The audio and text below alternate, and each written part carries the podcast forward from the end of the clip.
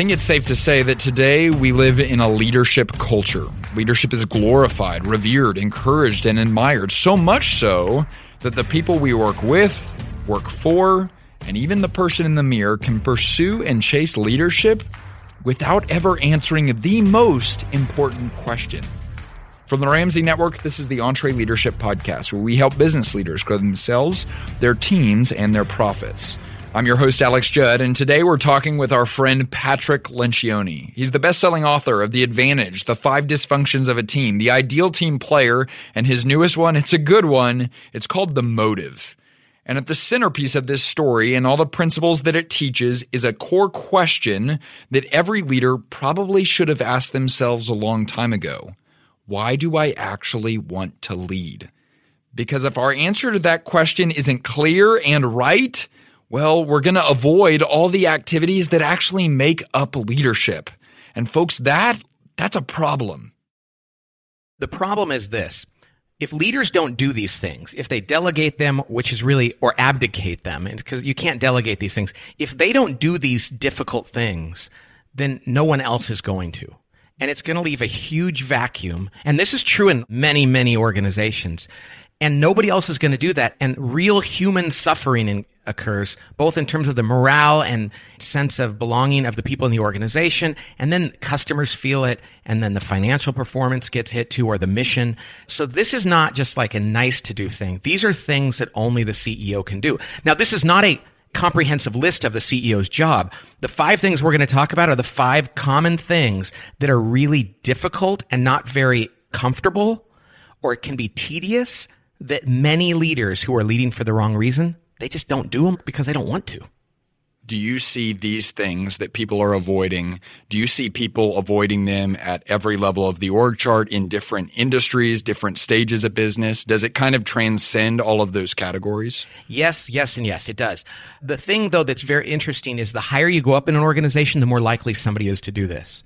And at the mm. purest level, we see people that spend their whole lives doing these things because that's how they rise up the ladder. And then they get to the top job and they go, "Oh, finally, I don't have to do those things anymore." And that's crazy. But but whether you're a pastor, whether you're running a, a small entrepreneurial venture, a school, a department within a company, a multi-billion dollar industry, or a family business, if you're the leader of that organization and you're not doing these things, problems are going to occur. And you really have to ask yourself, do I really want to be the leader? Because if I do, then I'm going to do these things. And if I don't, then I probably shouldn't be in this role. Mm. Okay, so let's jump into them. Number one was really investing your time and energy as a leader to developing and building the team. Explain to us from your perspective what that actually means and what that actually looks like. Yeah, that means taking an active role in helping your people work together well on the team you lead. So if you have a small business, it's probably everybody. If it's like there's seven or eight of you, but if you're yeah. if you run a company of 25 or 50 or 2,000, you have a leadership team. One of your primary jobs is to make that team behaviorally cohesive, and you don't do that by delegating it to someone in HR or even by bringing in an outside consultant, they can help you. But your job is to lead that effort and to be actively involved in it. Okay. And so you're saying this is something they are avoiding team building is kind of the claim that you're making? Well, it's a great question because I was just thinking about this is very few CEOs today will actually say that's stupid.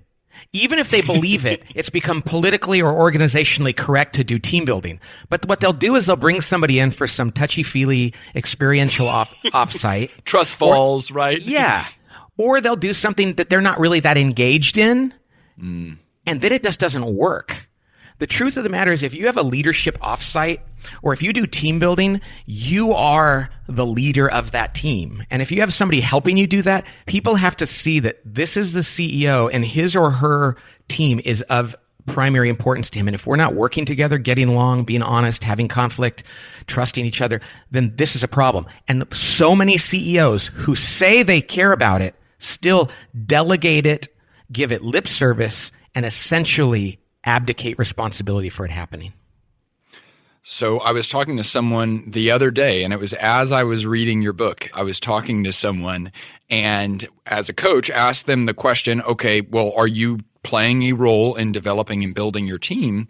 And they said, Oh, yeah, we go to this conference every single year. And that was their answer. How do you respond to that? Yeah, no, that's that's not it. That's great. So the question is That's not it. Huh? you go to the conference and everybody learns and then it's like so now what are you as the leader going to do to demand that people apply the principles of teamwork so that they run the organization the best possible way? Hmm. And most leaders will go well we went to the conference. If they're not doing it now i mean what can i do? And it's like no no no. That's just informing the process that you need to lead You make a pretty bold claim that this is something that can't be delegated to a head of HR or to someone else. Why is it important that the leader be the person that is directly responsible or directly involved in building the team? because at the end of the day, if people know that, that this is not important and of primary importance to the leader, they're not going to do it. I mean, the mm-hmm. truth is, I don't like overly hierarchical organizations, but I love hierarchy and I love leadership. And if Dave Ramsey is not paying attention to the things that are important in his organization, people are going to pay attention to what he's looking at. And so if I'm a leader and I'm saying, I really care about the way you treat one another, I really care that you're pursuing truth and arguing and, and working together. And if I don't see that the leader's doing that, I'm not going to pay attention to that. Hmm. I don't care if you have the world's greatest HR person or team builder. And if they do it, it's not the same as if the leader does. I mean, I can't bring in another person to teach my kids about what's important in my family. Even though I can bring in other books and I can point them to other things and I can invite others in, if they say, Dad, you really don't care about that stuff, do you? I mean, it's as silly as like, if I tell my kids not to do drugs and and they get the the best people to tell them that, and they go, "But Dad does drugs."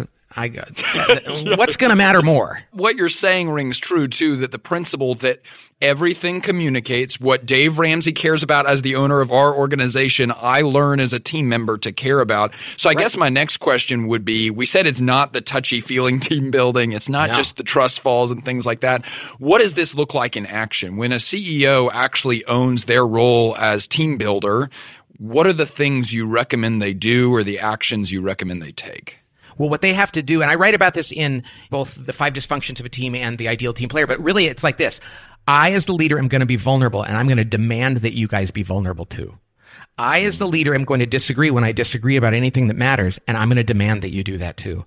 I, as the leader, am going to force us at the end of conversations, after we've been vulnerable and engaged in conflict, I'm going to force you to commit to a decision so when we walk out of the room, there's nothing to say. There's no hallway conversations or parking lot conversations. I, as the leader, am going to hold you accountable so that you will in turn hold one another and me accountable. And I, as the leader, will focus on the collective good of the team and not pick the parts of the organization that I'm most interested in, but realize that we're trying to drive the whole company. And I am going to take an active interest in making sure you're all doing that. Nobody else can do that but me. If I'm going to hmm. spend time, energy, angst, and emotional vulnerability making sure this happens. Because if I don't do it, they're not going to pay attention. It probably feels a lot more risky to do things that way, right? It feels a lot more uncomfortable from a leadership perspective. In the short term, it is. In the long term, the riskiest thing is not to take that risk. You know, it's like mm. you have to dive into that pool in order for the people that work for you to do it. And so many leaders are like, "Ooh, I don't want to be vulnerable. I don't want to take that risk. I don't want to risk upsetting the apple cart." And all you're doing is ensuring that the apple cart is going to spoil, you know. And so, truly, and I mean this, it sounds like a cliche, but the only thing worse than having difficult conversations, which is one of the next things we're going to talk about as a team or individually, is not doing it and watching what happens as a result. Mm. Because politics come in. I mean, you know, you know, oh, I don't want to do team building. That would be, that's not worth my time. That sounds, then you're going to get a political organization, probably passive aggressive, not actively aggressive. And ultimately, you're going to lose your best people. Your customers are going to get frustrated because they're going to notice you're going to make bad decisions. So tell me, what's riskier than having, than doing that? Not doing it. Okay, so what do you say to the person that says, "Well, I don't know that we need to focus a ton on team building right now because we all just get along so well and it just feels like no one's disagreeing about anything. Like we're all very very cohesive. I don't think we've had a meeting in the past year where people have really disagreed. So I don't know that we need team building." Right. Well, of course, what I would say is that's a good sign that you're not really a team. And, and it's a guarantee. I'll say this in a very practical way. You're leaving goodness on the table. You're not maximizing what your organization could be doing. Because really what we should be saying is what's our standard? Okay. If you're in the NFL and you win the championship, even if you didn't maximize your potential, you can justify that and say, well, we, we were the best. But if you're in an organization, you're saying, are we doing the very best we could? It's just like a church. You know, like, mm. how can you ever justify in a church not doing your very best? You can say, well, we did better than that other church, but there's people that we need to reach. And so a mm. company should be that way too. Are we doing the very best we could? And if we're not pushing each other, if we're not disagreeing, if we're not, if we're not having some level of discomfort, it is absolutely impossible to believe or to convince me that you're getting the very, very, very most out of your team and out of your organization.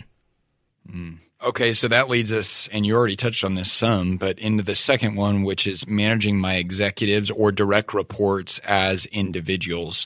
So this really kind of dives into that whole aspect or concept of coaching, and it's really focused on one on one. Well, yeah. And it, what's interesting is this is the basics. It's like managing a person. I go into a lot of organizations and it doesn't have to be a big one, but I'll talk to the CEO and they'll say, well, I don't really have to manage my people because I hired really good people and I trust them.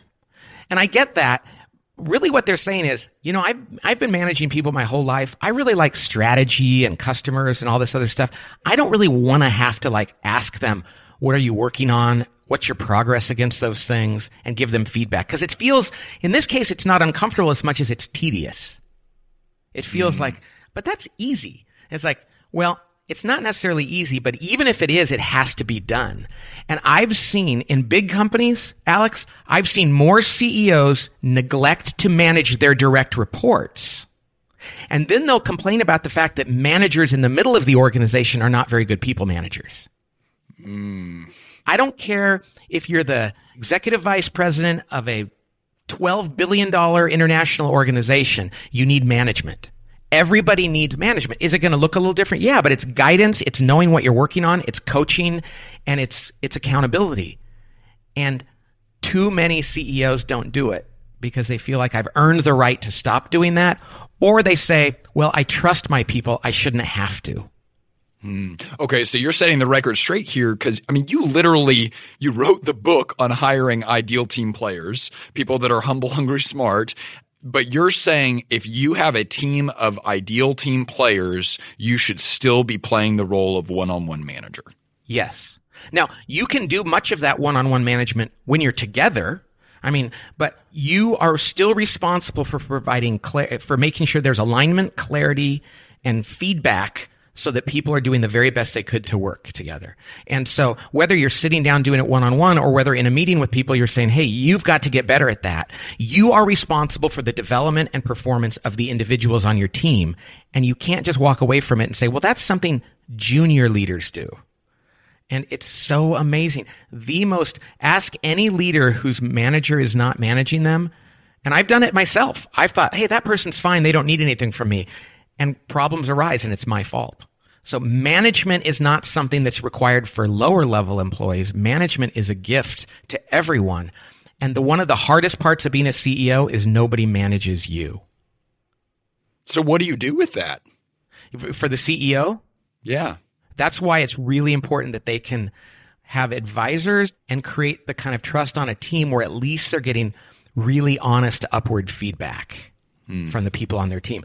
And while they're not their manager, CEO's job is to say, Hey, you're not my manager, but you have permission. In fact, I'm going to exhort you to provide me with some of the clarity I need to do a better job at this. But having an outside counsel is not a bad thing. Just a person you can turn to. It might be your spouse, it might be your pastor, it might be a friend, it might be a consultant, might be, but it's really good for them to have somebody. It's not not chairman of the board in a big mm-hmm. company because they have a different role. It's somebody that's that feels responsible for for holding you accountable too. So we see this in our organization. We have a rhythm of one-on-one meetings. I have one-on-one meetings with my leader and that goes all the way up the organization. Dave has one-on-one meetings with his direct reports. And I know because we work, we work primarily with small business owners between 2 and 200 team members. We have people on both sides of that spectrum, but I know sometimes it's like they're at 25 people and they're kind of an accidental CEO. And this could be listening to you talking about this today, right now, could be the first time they've ever considered putting a weekly rhythm of one on one meetings on their calendar. Yes. So if that is the person that's listening right now, where do they start and how do they structure those meetings to make sure they're being effective? Well, I'm not a prescriptive guy because I think there's lots of ways to run an organization. But what it is is this have the courage just to sit down in a room and don't feel like you have to know exactly. You just have conversations. Read books if you want, but there's no right way to do it. Every business is a little different. Every leader is a little bit different. I do think that what well, Dave's book, you know, the EntreLeadership book is, is fantastic. Mm. Um, uh, we have a book called The Advantage, which helps with some of this stuff too.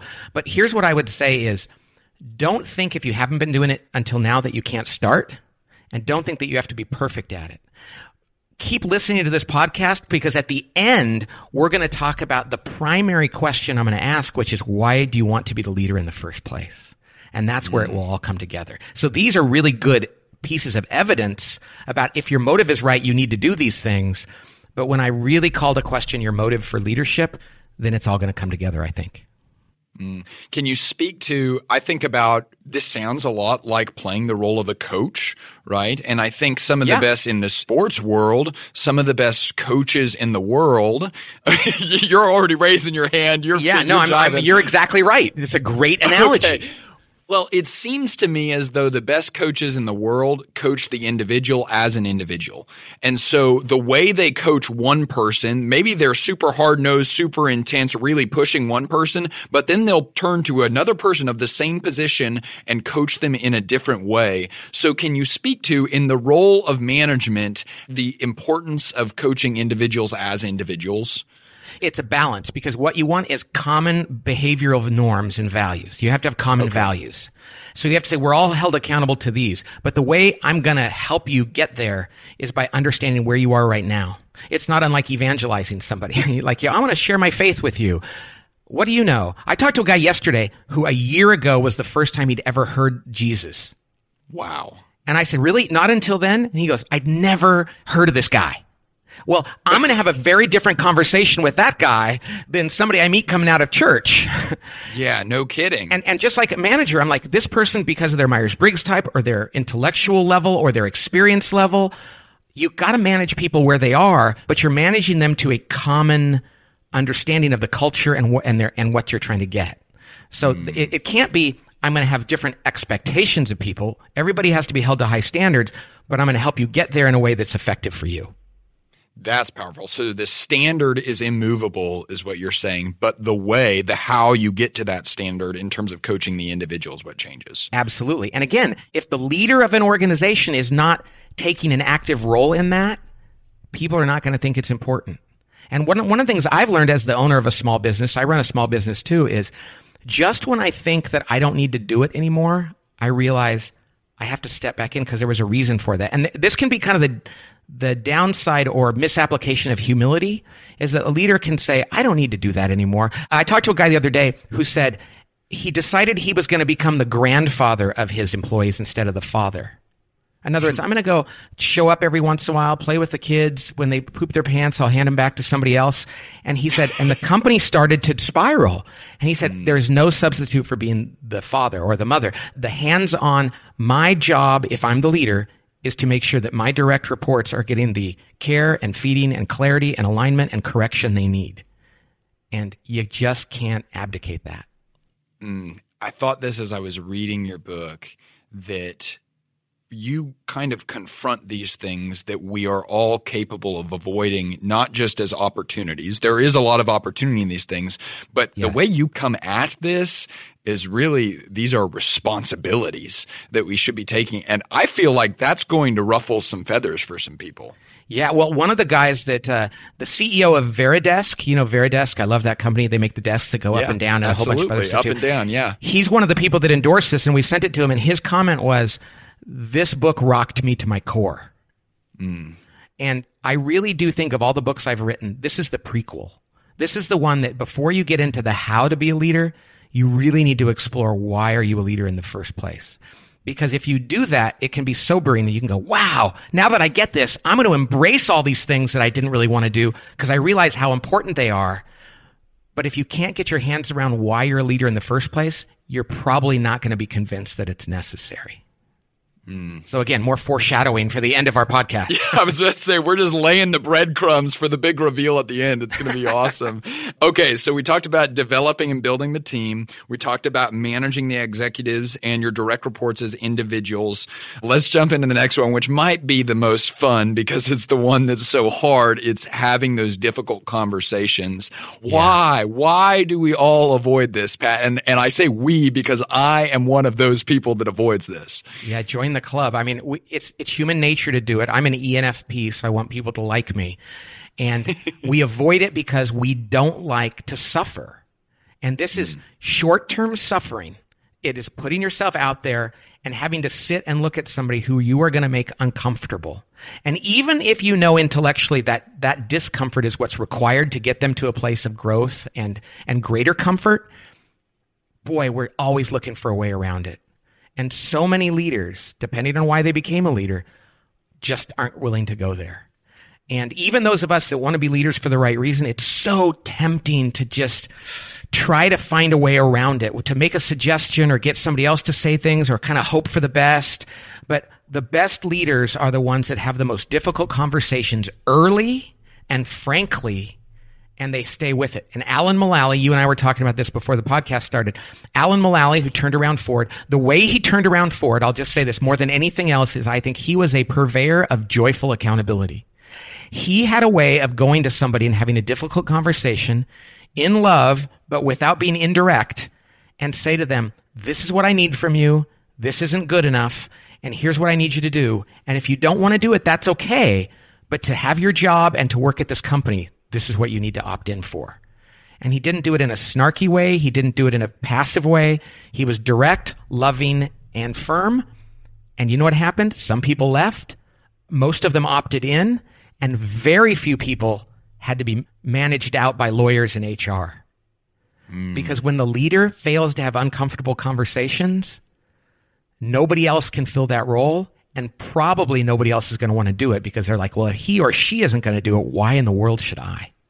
So you've worked with hundreds, if not thousands, of high profile leaders that many of us would know for probably great reasons, and some of them maybe not for the greatest reasons. Right. You've been alongside those people and, and yep. coincided with those people over the course of your career for the people that do this exceptionally well, and you mentioned that Alan was one of them, the people that do it exceptionally well, what do they have in common?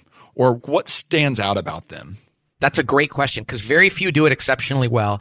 And even the ones that do, it's not natural. So if people are listening to this going, Oh, I hate those uncomfortable conversations. Now, many of your best entrepreneurs are great at this. And that's why their companies are so great. Cause they're like, well, if I care about those people and I care about my customers and I care about this business and putting food on the table for all of my employees, not doing it is ridiculous. So there's some people that just get it. Few leaders are naturally good at it.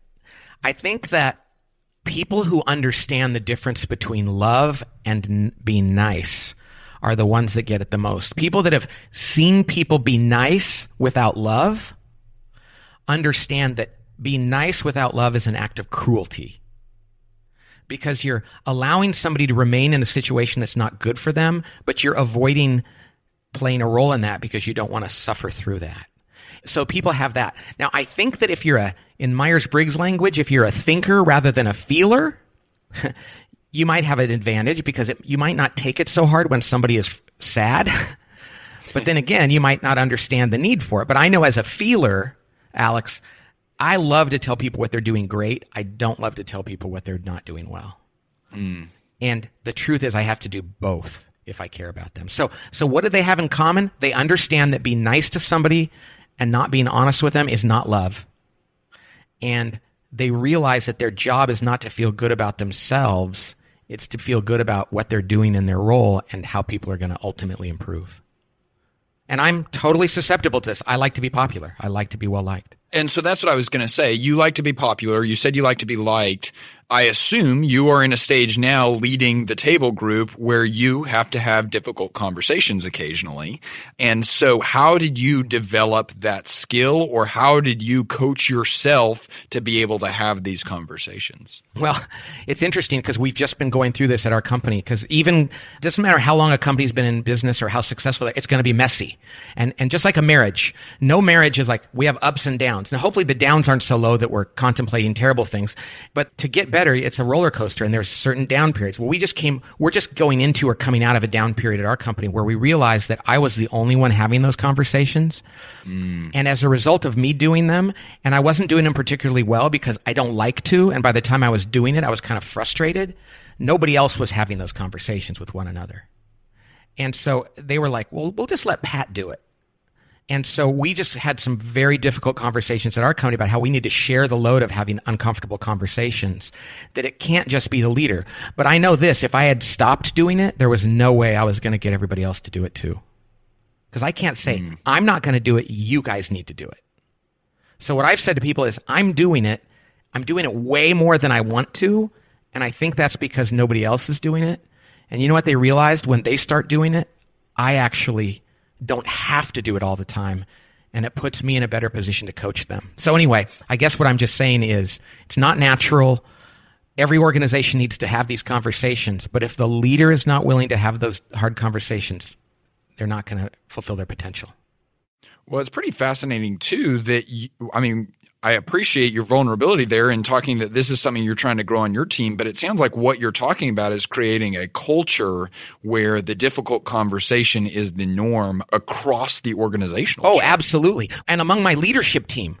So in other words, mm. when I go to a meeting and I see that the head of marketing is not pushing the head of sales around something that they see as not good, and then I'm doing it for them, and here's the irony of ironies to wrap this in an interesting cycle.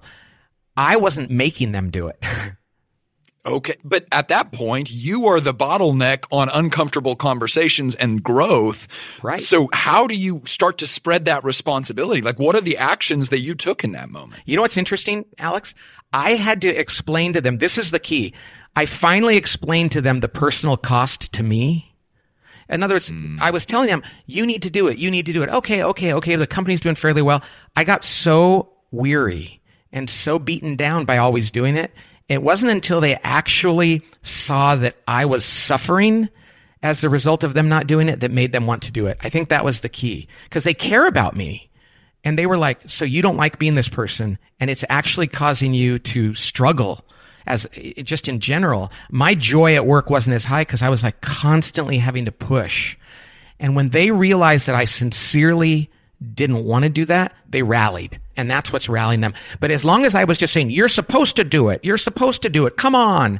It wasn't until they realized that bearing the cost of that was too much for me. It was personally affecting you. Yeah. That, and that's something I've never shared with anybody outside of my company. But sometimes as leaders, we have to be vulnerable enough to go, I'm not enjoying my job and I'm really unhappy because I feel like I'm the bad guy all the time. And they were like, oh, wow, then we can be the bad guys some of the time. Mm. And man, am I a happy, I'm a happy man as a result of it.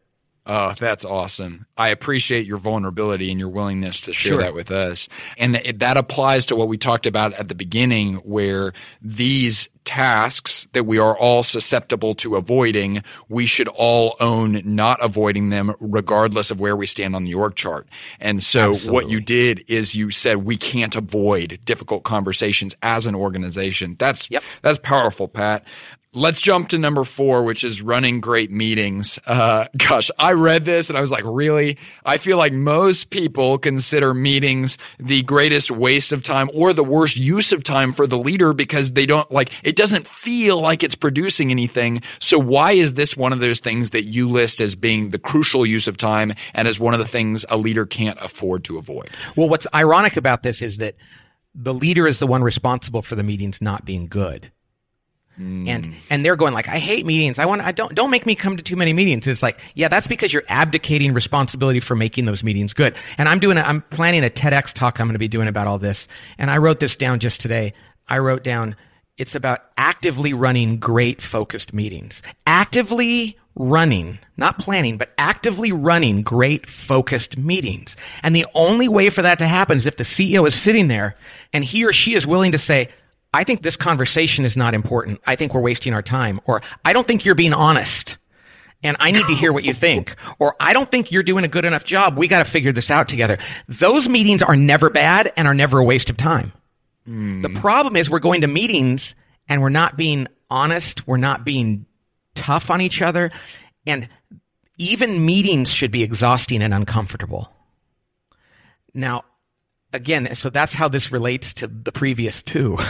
it's Yeah. like, am I willing to enter the danger in that meeting and say, this is not going well. We have to figure this out. And that's the leader's job. If the leader doesn't want to do that, I had a leader once who used to read the sports page during their meetings or would kind of multitask. And if a, a conversation wasn't interesting during the meeting, he would check out. And where he should have been saying, This isn't interesting to me, is this because I'm not doing my job or because is everybody else bored too? so Gosh. meetings have to be real. What are the actions the leader takes to make sure they are playing that role correctly? Asking difficult questions, pointing out when we're wasting time, really, really pushing people to speak up. I mean, here's one of the little tiny little things. I like this. If people are being quiet during a meeting, you should assume that's dissent, not consent. Oh, that's good. and you need to go. So you haven't said anything, or you're not verbalizing anything about what we just talked about. I'm guessing you disagree. I mean, imagine if in a meeting a leader just started doing that. Pretty soon, people are going to be going, well, "Yeah, I, I disagree," or "No, I actually agree." It changes the dynamics of that meeting altogether. So, asking difficult questions and being willing to be uncomfortable and make others uncomfortable around what you're trying to achieve is going to change meetings.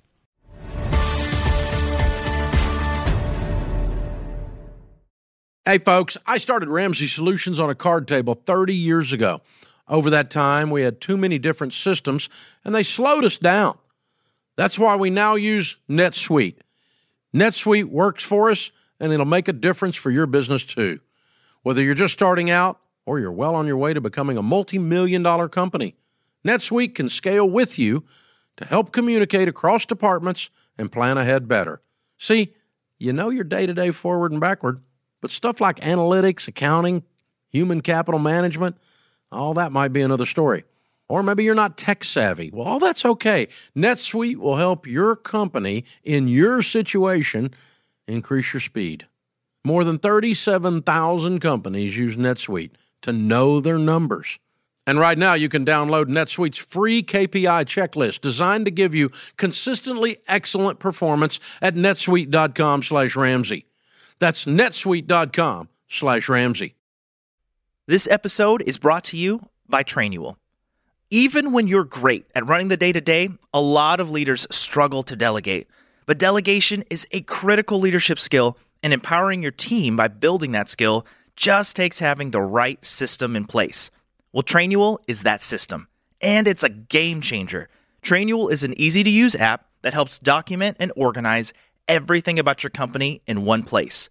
Clear outlines for every role and responsibility, step by step training for all your SOPs and employee handbook content, an org chart and directory. You can build accountability tests. Employees can even use Trainual's powerful search to answer their own questions.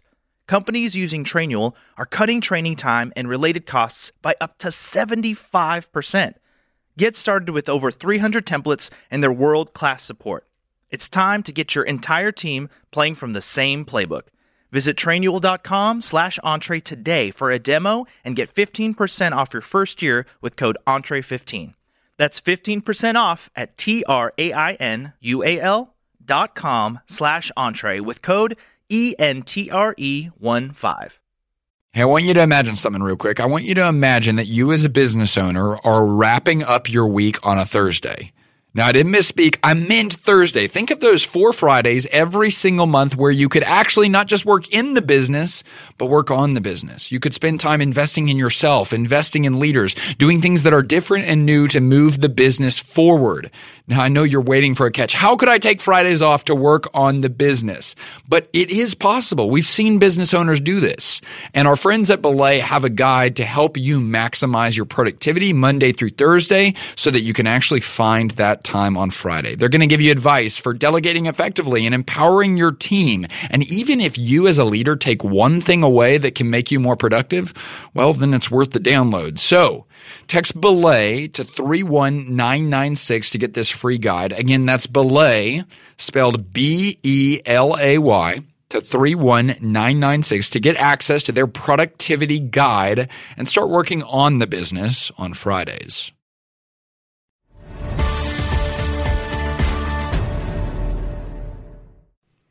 Man, I know for a fact that what you're talking about is scaring the daylights out of people right now because I think there are some people that walk into the meeting room and they call it a meeting, but in reality, it's a presentation and Yeah. the leader will present or an individual will present and everyone sits there and listens and whether they're dissenting or agreeing they just sit there and listen and then they leave the room. And so what you are talking about is way scarier and way i mean way more wild wild west to a degree. So how do you start to make that shift and how do you get the team to go along with you in shifting from presenting to actually we're going to meet about this and we're going to discuss it So I wrote a book called Death by Meeting, which is really gets into this. And what I realized is there were two problems with meetings. One, they were boring and they were ineffective. And they're, these are related to one another. Boring meetings are boring because there's no conflict. A boring movie, a boring book is bad because there's no conflict. People are naturally drawn toward tension and they want to know how it's going to get resolved. It's not like conflict for the sake of conflict in a mean way. It's like people need a reason to care. So if you go to a meeting and it's just like, we're going to go over our numbers, we're going to go around the table, we're going to blah, blah, blah. If there's no like edginess, if there's no risk, if there's no, nothing really at stake, and that's the leader's job is to make sure people know what's at stake, then it's not going to work. It's not going to be interesting. But beyond that, a meeting needs the proper level of context. It's like, why are we here? And as I tell people, sometimes you should have a five minute meeting every day on your leadership team. Boy, if you're a small company like an EntreLeadership company, you should be getting together with your leaders once a day for five minutes, standing up and just saying, what are we, what's everybody working on today? You're not solving a problem. You're not voting. You're not brainstorming. You're just going around the table and, and getting on the same page. Fine.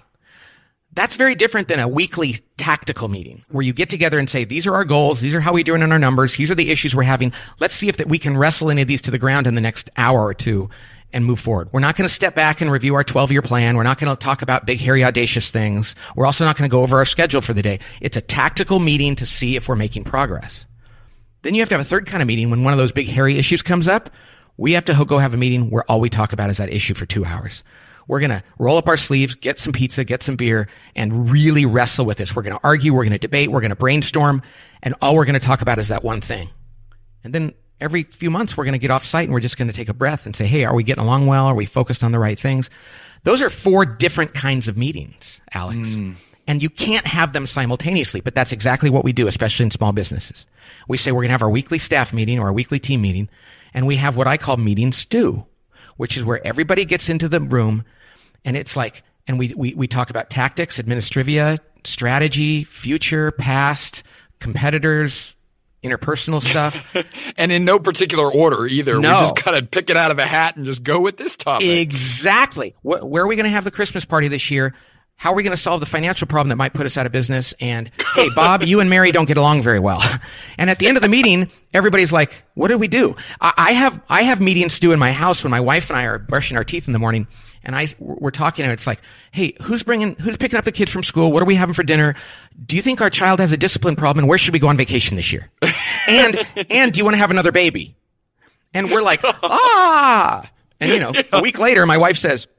I'm pregnant. And I'm like, I thought you said we were going to have chicken. You know, it's like, were we, and, and companies do this all the time. It's like, and people go to the meetings going, this is going to be a, a crap show. And at the end of it, we're going to be frustrated, but it's corporate penance. We just get through it and then we'll go back to our jobs. No, we have to say, what is the purpose of this meeting? Is it a five minute meeting? Is it a one hour meeting where we're going to stick to this agenda? Is it a big hairy meeting around one big topic or is it stepping back? And I know that sounds very prescriptive, but it's not. It's just we need context and conflict if we're going to make our meetings great. And only the leader can ensure that there's conflict and context. Because if the leader doesn't want conflict in their meetings, the people that work for him or her are not going to do that because they're going to get overtly or covertly punished for that. The leader has to say, I want this meeting to be exhausting. I want it to be interesting. I want it to be difficult. I want people to disagree with one another. I'm going to reward you for doing that. And at the end of it, we will make decisions and come to commitments much better than our competitors. That's one hell of a lot more interesting than Bill. Can you read the minutes from last week's meeting? Oh yeah, and I'm gonna I- as a team member, I will be more engaged at that job Oh. than any other job previously because I feel like I'm actually. I think the word is invested. I am invested in the role that I am playing. Okay, so let me ask you this because I know this is important. say you shift to this style of meeting, you provide context, and as a result, for the first time ever, there's some conflict. Yeah. And you have someone that has the boldness and the courage and the audacity to speak up and say, I disagree and actually states a real opinion, maybe for the first time in the history of the company. As a leader, how do you respond to that? You should stop the meeting, pull $100 out of your wallet, and hand it to them. you know what Alan Mulally Are- are- did? I mean, are you serious? Well, no, not necessarily. It depends what your currency is in your organization. There's better currency than that. Alan Mulally stood up in a meeting when somebody finally did something like that and applauded. He just Really? stood there and applauded because nobody at Ford had ever done that. What I say you should do is you should stop them right there. And you should say, Hey, everybody, I want to tell you something. What you just did, or what you two are doing now, because two people might be debating, this is exactly what we need. And I want more of this. And I want to thank you for this. I want everybody around the table to realize this is exactly what I want. Keep going. Now, it sounds really crazy, but those two people that are engaged in conflict, or that one guy or gal who stood up and said, I disagree, inevitably, I don't care how old they are, how rich they are, what their Myers Briggs type is, they are going to feel guilty because they're breaking a team norm. And even the leader said, I want you to do it. They're going to feel bad. And that's why the leader needs to do something counterintuitive and stop them right there and give them real time permission and rewards. And if telling them that I appreciate what you're doing, it's good for the team is not enough, then take that $100 out and give it to them too. That's right. I'm all about the hundred dollars. We love that around here. That's but don't great. just let it go. Don't just let it go and go, well, I'm glad that say, I love that. And at the end of it, celebrate it again and say, that is going to make these meetings more interesting and more compelling and more effective because we just had the hard conversation that we didn't have. And you know something, Alex? Nobody argues with this. Everybody knows that not talking about the elephant under the table or in the corner is a recipe for horrible misery. Nobody just wants to be the one to kind of drag that elephant out there. We've all been there too. I think everyone has either been a part of a family or an organization or a team where there's something going on that no one has the courage to actually say anything about. And like you said, you feel trapped and you feel miserable and it makes every other conversation feel worthless because you know you're not talking about the thing that actually matters. Exactly. Now, all of this is predicated on some level of trust. I mean, if I'm talking to a, a leader, this is why team building has to come in.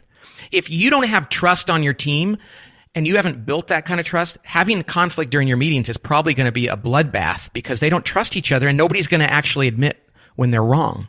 Arguing with somebody who cannot admit they're wrong is banging your head on a wall.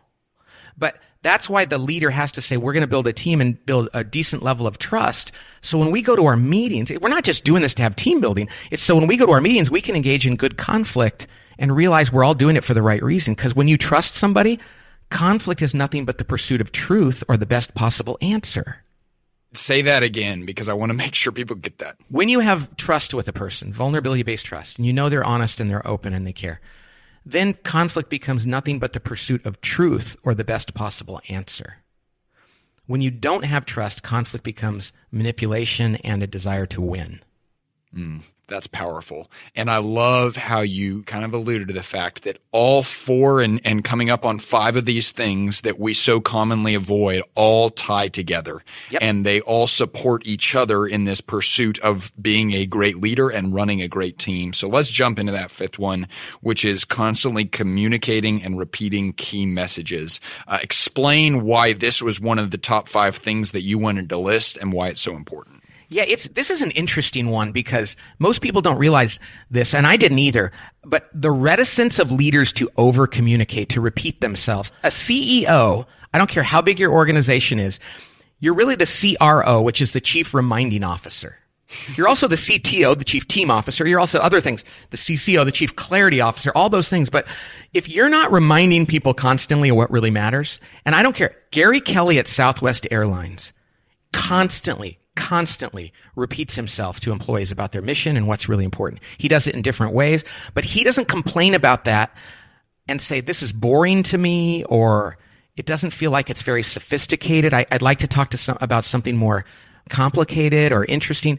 His job is to keep everybody on the same page. And so many leaders I know with good intentions often say, I shouldn't repeat myself because it's going to be redundant. It's a waste of time. And it might even be insulting to my audience. The fact of the matter is the best companies in the world are the ones that are constantly. I mean, looking at your office, right? Uh, people can't see this probably, but there's a thing behind you that says "Fight for the Mission." Yeah. Now, do you think that if every time Dave stands up in front of employees and says, "Listen, remember the mission of why we're here," don't lose sight of that. Let me tell you another story about it. Let me tell you a call I got on the radio. Let me tell you an entrepreneur who did this well. I mean, that is truly what he does. Right. He's the chief reminding officer. Yeah. I mean, all the time he is talking about, like, I can honestly use some of the same intonation that he uses when he tells certain stories. But I think there's tremendous value to that because now I, I find myself believing in it just as much as he does. Exactly. And you know how many leaders stop way short of what Dave does because they think, well, people get it. I said it once. I wrote a book. I mean, they've probably picked up the book. I don't need to repeat myself and I don't want them to think that I think they're stupid. Nobody ever leaves an organization or goes home at night and says, honey, I hate this job. The leader keeps repeating himself and keeps reminding us how important what we do is. I mean, mm. you know what I think? I think half the reason why people listen to Dave's program, even after they've used, I, people that get out of debt don't stop listening to his program. They listen to it because it's fun to listen to him be so passionate about it. Yes. I love hearing him go through it again and he's not bored with it. No but I think there's something powerful but also unique there in that he has been teaching the same seven baby steps for personal finance for 25 years. And he has taught the same seven baby steps to phone callers for three hours every day for 25 years. I look at myself in the mirror, but I think we all, from a leadership perspective, look at ourselves in the mirror and say, I don't know that I would have the discipline to do that. Right. Because I think I would get ADD and I would go on to something that is more fun, more convenient, or more comfortable, or say it in a new way. Or, but it sounds like what you're saying is that there is power in doing the same same thing over and over and over again. Absolutely. And and Dave embraces that discipline and realizes how important it is to people. And the other reason why people listen to his show because there's a decent chance at some point he might say to somebody, "Don't be a butthole." He said that once to somebody. that's right. Man, that's the first time I heard somebody say butthole on the radio, and I said, I, "This is the this is the best show ever." it's kind of like watching hockey because you know there's always a chance they might get into a fight, right? Like you're not really watching hockey, you're just looking for the fight. And he says, "What kind of car do you drive?" And you're waiting for them to go Maserati. And he's like, "What?" what are you doing? Yeah. And he loves uh, them through it though. He loves them through that, it. That's right. Yeah. See, Dave doesn't Dave doesn't be nice to them at the expense of loving them. Mm. He's kind enough to them to say, That's really bad. you mm. gotta change that dude. Yeah, and because I care about you so much, I'm going to be ruthlessly direct with you. Yep oh, there's so much power in that and there's so much to be learned from that. Another thing that I've learned working here, but also listening to you teach and working for other great organizations is that there are a lot of leaders out there and especially the really exceptional leaders that when we think of organizations like Disney and like Google, like Ramsey Solutions, certainly like your organization, the Table Group, uh, we think about Simon Sinek as someone that does this exceptionally well. These leaders are people that take the day to day work that every team member is doing and they lift their perspective just a little higher. And I yes. know in the advantage, you talk about casting an aspiration or a dream that is just out of reach or just a little bit further or just a little bit under making the world a better place. And so I guess what are the things that a leader should do if that doesn't come naturally to them, but they know it's important? So I think the question is this leads us into the other thing too. I think a person, in order to be a great leader, has to be just a little geeky, just mm. a hmm. little kooky about their mission. You know, if people don't say, wow, that guy is really into that, then there's probably something missing. And that's where passion comes from. You know what I mean? I don't think you can be a great leader if you're not passionate about the mission. It doesn't mean you have to be the founder and all that, but although many times in, a, in an entrepreneurial business, somebody said that problem is really worth solving when I go to EntreLeadership conferences, I meet these people and they're just like so, so passionate about what they're trying to do for people. And in the world, you know, when you're in school and you're passionate like that, people make fun of you. And even mm. in the mm. world, people will go, okay, that's enough. You're, you're so passionate about that. It's like, no, that's great. And if Dave goes to a cocktail party and is talking to people about getting out of debt, it's not like, okay, enough about that. It's like, no, I, this is, this is going to change your life. And so, you know, I was just here yesterday talking to a guy who was the founder of a company. His name's Sangram Vajre. I don't know if I pronounce it right. V A J R E. He has a company called Terminus. And hmm. he walks in, we're talking to him. I look down at his shoes. Now, this is a successful business guy. He has a marketing company called Terminus based in Atlanta, really good company. And he has on his shoes the, the acronym for account based marketing. It was ABM and ABM equals B2B. And this is a guy who's a successful businessman. He's wearing shoes that say ABM equals B2B There, it's written on his shoes. on his shoes, not professional, like printed on his shoes. And I'm like, he's on an airplane or at a meeting and people are like, what's the deal with your shoes? And he's like, yeah, yeah, yeah. So account based marketing, that's what I do. And that's what business to business really is. And see, people ask me about this and I get to tell them about it. And people are like, but I don't know if that's cool. And it's like, it doesn't matter. See, I'm really passionate about this. and that's why 700 companies are using our stuff because they know I care about it as much as they do. I mean, so think Yeah. about that. When you look at Dave and you look at this guy and you look at Alan Mulally, they're a little bit geeky in their own way. Now, but, but they're geeky around something that they believe that matters. And Yes. the world tells you not to be that way. Mm. And to be the leader of anything, you got to be geeky about something. You know, I believe that. Yeah, I couldn't help but think as you were talking about him in his shoes. I had someone on a coaching call not long ago. She was a real estate agent and she showed up to the call. It was a group of business owners. She showed up to the call wearing a tiara. And I was like, oh my gosh, who is this person? Like, what is going on? And inevitably, one of, one of the people had the courage to call it out and have the uncomfortable conversation and say, why are you wearing a tiara? this is a business call. And she said, oh, I'm sorry. I should have introduced myself. I'm the queen of Texas real estate. Uh, I so love she- it. She wears that tiara everywhere she goes. And she said, Alex, I have sold more houses because people ask me, Oh, is it your birthday? And she says, Oh, no, it's not my birthday. I'm the queen of Texas real estate. And they say, Oh, well, I actually know someone that's looking for, a-" she has said, I have sold more properties because of this stupid little tiara. And it's brilliant. It's what you're talking Yeah. about, though. She was willing to be a little bit geeky Yeah. Because she knew it was going to get that conversation started and she cared deeply about the business she was trying to grow. It is crazy. You know, we had a vendor come in here. Now, by the way, if you're bad at your job and you do that, you're foolish. yeah, yeah. No, okay, yeah. Good marketing of a bad product will just make it fail faster, right? Right. And if you're if you're like, well, I'm not really into my job, but I guess if I have to wear the tiara, I will. No, that's we're talking about people because we had a, a vendor come in and because we needed some technical help, and he walks into our office and he's he's carrying a statue that must be two and a half feet high, and it's heavy, and it's a what, what's the um the fictional character that people look for in the woods all the time. I, I'm, I'm just having a brain fart. Bigfoot? Bigfoot, Sasquatch, right? So he's carrying a statue of it and he puts it in the middle of the table and I walk in I go, what's that? And he goes, yeah, I just brought, I said, did you carry that on the plane? He goes, yeah, I had it on my lap.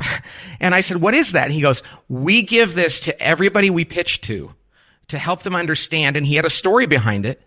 And I was like, if he's bad at this, that's ridiculous. And if he's good at what he does, that's fantastic. Well, that hmm. thing is in our office and we're working with those people. Not because he brought it, but because he's the kind of person that feels so strongly about what he does, he's willing to do something like that to show it.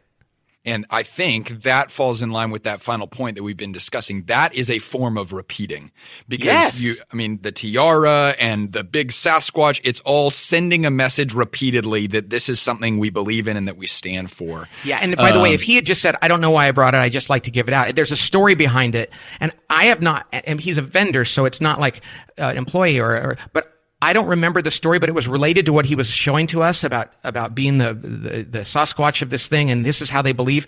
And I just remember going, "Well, that makes sense to me. I want to listen to what you have to say." So anyway, mm-hmm. geeks, uh, geekiness. I should have wrote the book. Right. Geeky. I'm going to go just be a little bit more geeky this afternoon. You know what's I funny? like it. As we get close to the to the reveal, people that are leaders for the right reason are willing to be geeky. People that aren't probably won't do it. Which So an that is almost that is almost an indicator. yeah, and, Oh, and it that's came about on your show, Alex, because you asked these questions. One of the indicators is: Would you be a geek for your? Because if you're willing to be a geek, you're probably willing to have a hard conversation. You're probably willing to do team building. You're probably willing to lead a good meeting. You're probably willing to manage your people and repeat. Yourself. Mm. Okay, so there you go. You just pitched it about as well as you possibly could, Pat. We've talked about the five things we so often avoid. Now give us the big reveal. Give us the big motive. Why is this all worth it or why should people be leading? Right. And this is going to be disappointing in some ways, but I think it's simple and, and hopefully profound. It's probably not even new, but that's mm-hmm. this. When you ask somebody why they're a leader, there's one of two choices they have. And that is, I'm doing it because I think it's a reward for my talent. I'm the leader and I've finally arrived and I'm being rewarded for that. And because I see it as a reward, that means I'm now entitled to pick and choose what I do based on what I enjoy and what makes me comfortable. The other motivation is I'm the leader and that's a huge responsibility. It's a burden. And I have to be willing to be burdened for others. And that means I have to do whatever my job entails, even if, especially if it's something that nobody else wants to do or can do. If I see my job as a responsibility and I say I owe it to those people that work for me and to my customers and to this mission, then I have to do those things. And when I don't want to, that's probably a sign that it's especially important. But why would a person who took the job or worked hard for the job or sees the job as a reward for them, why would they choose to do it? Actually makes no sense. Mm. Why would you do uncomfortable, unpleasant things if the reason why you want the job is for yourself. Why would I want to look like a geek? Why would I want to ruin a really nice pair of shoes or walk through an airport and people think I'm some technical guy instead of some cool guy? It's because this is going to sell more. It's going to help more clients. It's going to help my employees and it's going to advance something that I believe is worthwhile. So mm. geeks are usually geeks for others. People that want to be cool are usually cool for themselves. Mm, and that parlays into the uncomfortable conversations and the leading meetings and spending time meeting. Like there is no reason to take the risk of an uncomfortable conversation if you're only in it for yourself. Absolutely. And I love that people could say this rocked me to my core because all of us can probably look at life is not black or white.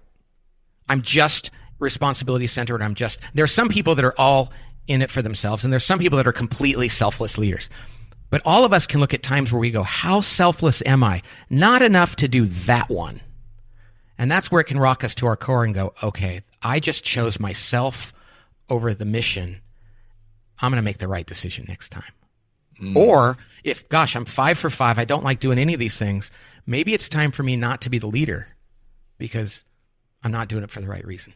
So, how do we I think there's parallels to your ideal team player book in that the natural impulse can sometimes start evaluating the humility, hunger, and smartness of others. And you don't actually look in the mirror and evaluate yourself, right? And so like the same thing in reading this book and thinking about what you're talking about here today, reward centered leadership versus responsibility and all these things that we can either avoid or own. I start evaluating other people and it's in reality like the first person I need to look at is the person that's in the mirror. So how do we accurately self evaluate our motive for leadership?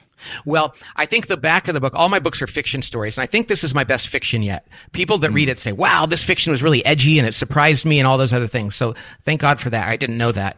The back of the book, I explain the model and the ideas, and I take people through some things they can reflect on, and most people read it. I actually put together a questionnaire at one point, and my editor, Tracy, who works with me, she, she said, no, this is too obvious, because basically it was like, do you like to do this? Oh, then you're, you know, it was like, Pat, I think when they read it, it's going to be pretty obvious. So I think reading the back of the book and understanding the story, people will be able to assess themselves pretty easily.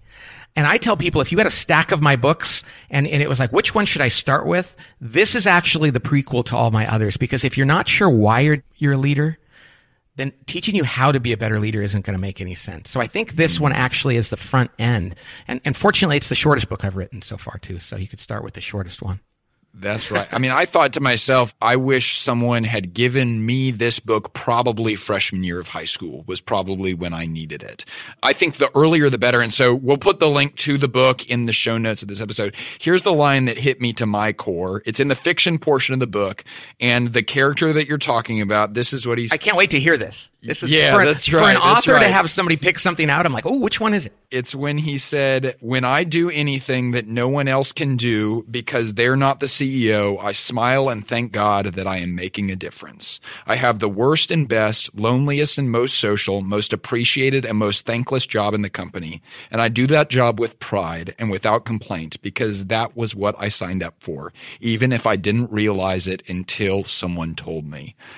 Pat, I got chills the first time that I read that. I've got chills reading it again. That's it. That is the motive. And so if someone is sitting there saying like, Oh my gosh, I'm having this wake up moment right now that there have been times, maybe more recently than I'd like to admit that I've been doing this for the wrong reasons.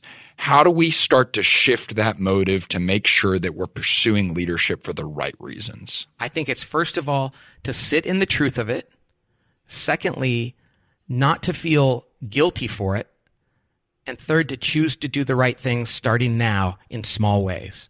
I mean, I love my wife and my marriage is, is more important. My marriage and my family are more important than my business.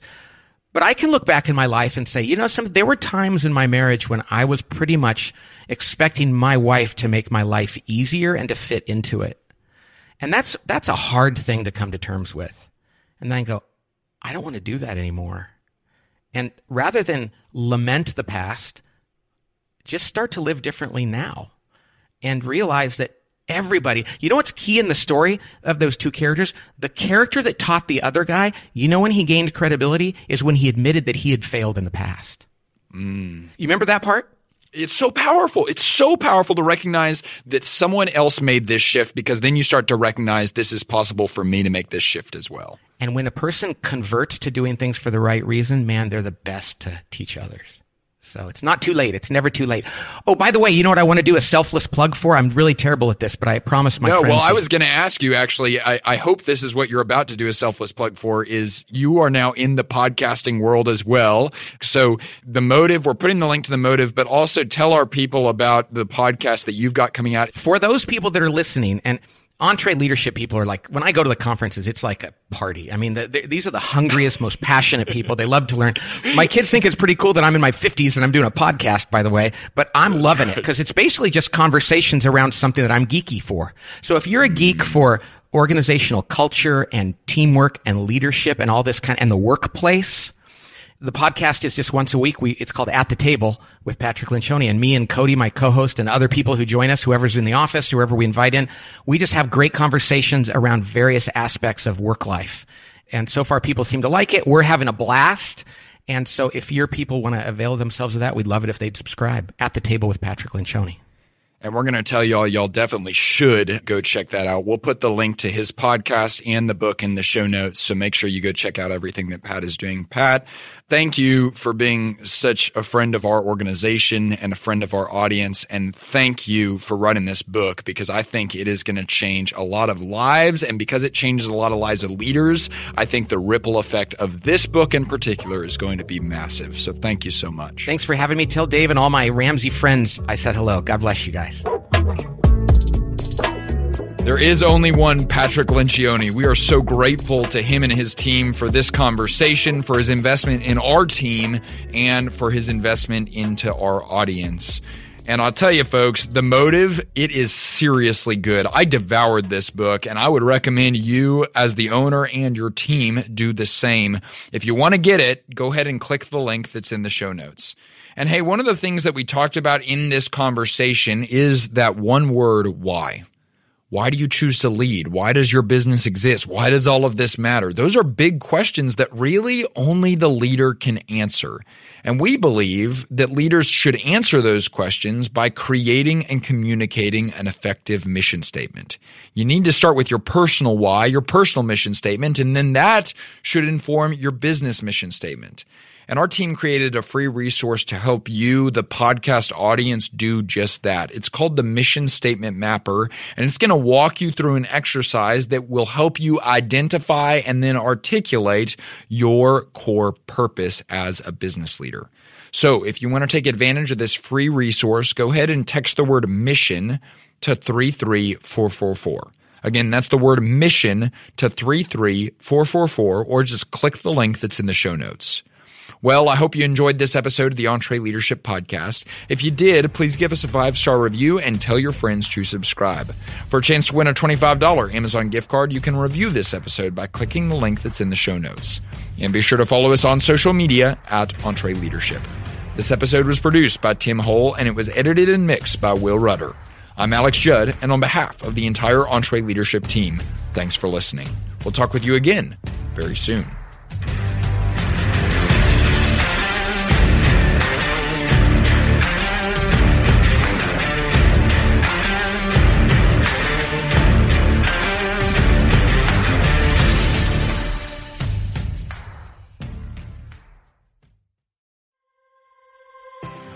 If you enjoy this podcast, you should check out other great podcasts from the Ramsey Network, like The Christy Wright Show.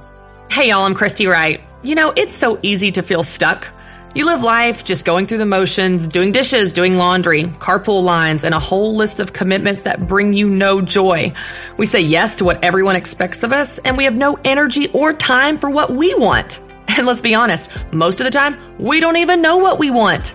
Why do we live like that? God certainly never called us to. You know, I believe that the life God has for us is bigger and more amazing than any of us realize. That's why I want you to check out The Christy Wright Show. Every week, we will fire you up to break through what's holding you back and inspire you to create a life you love and are proud of.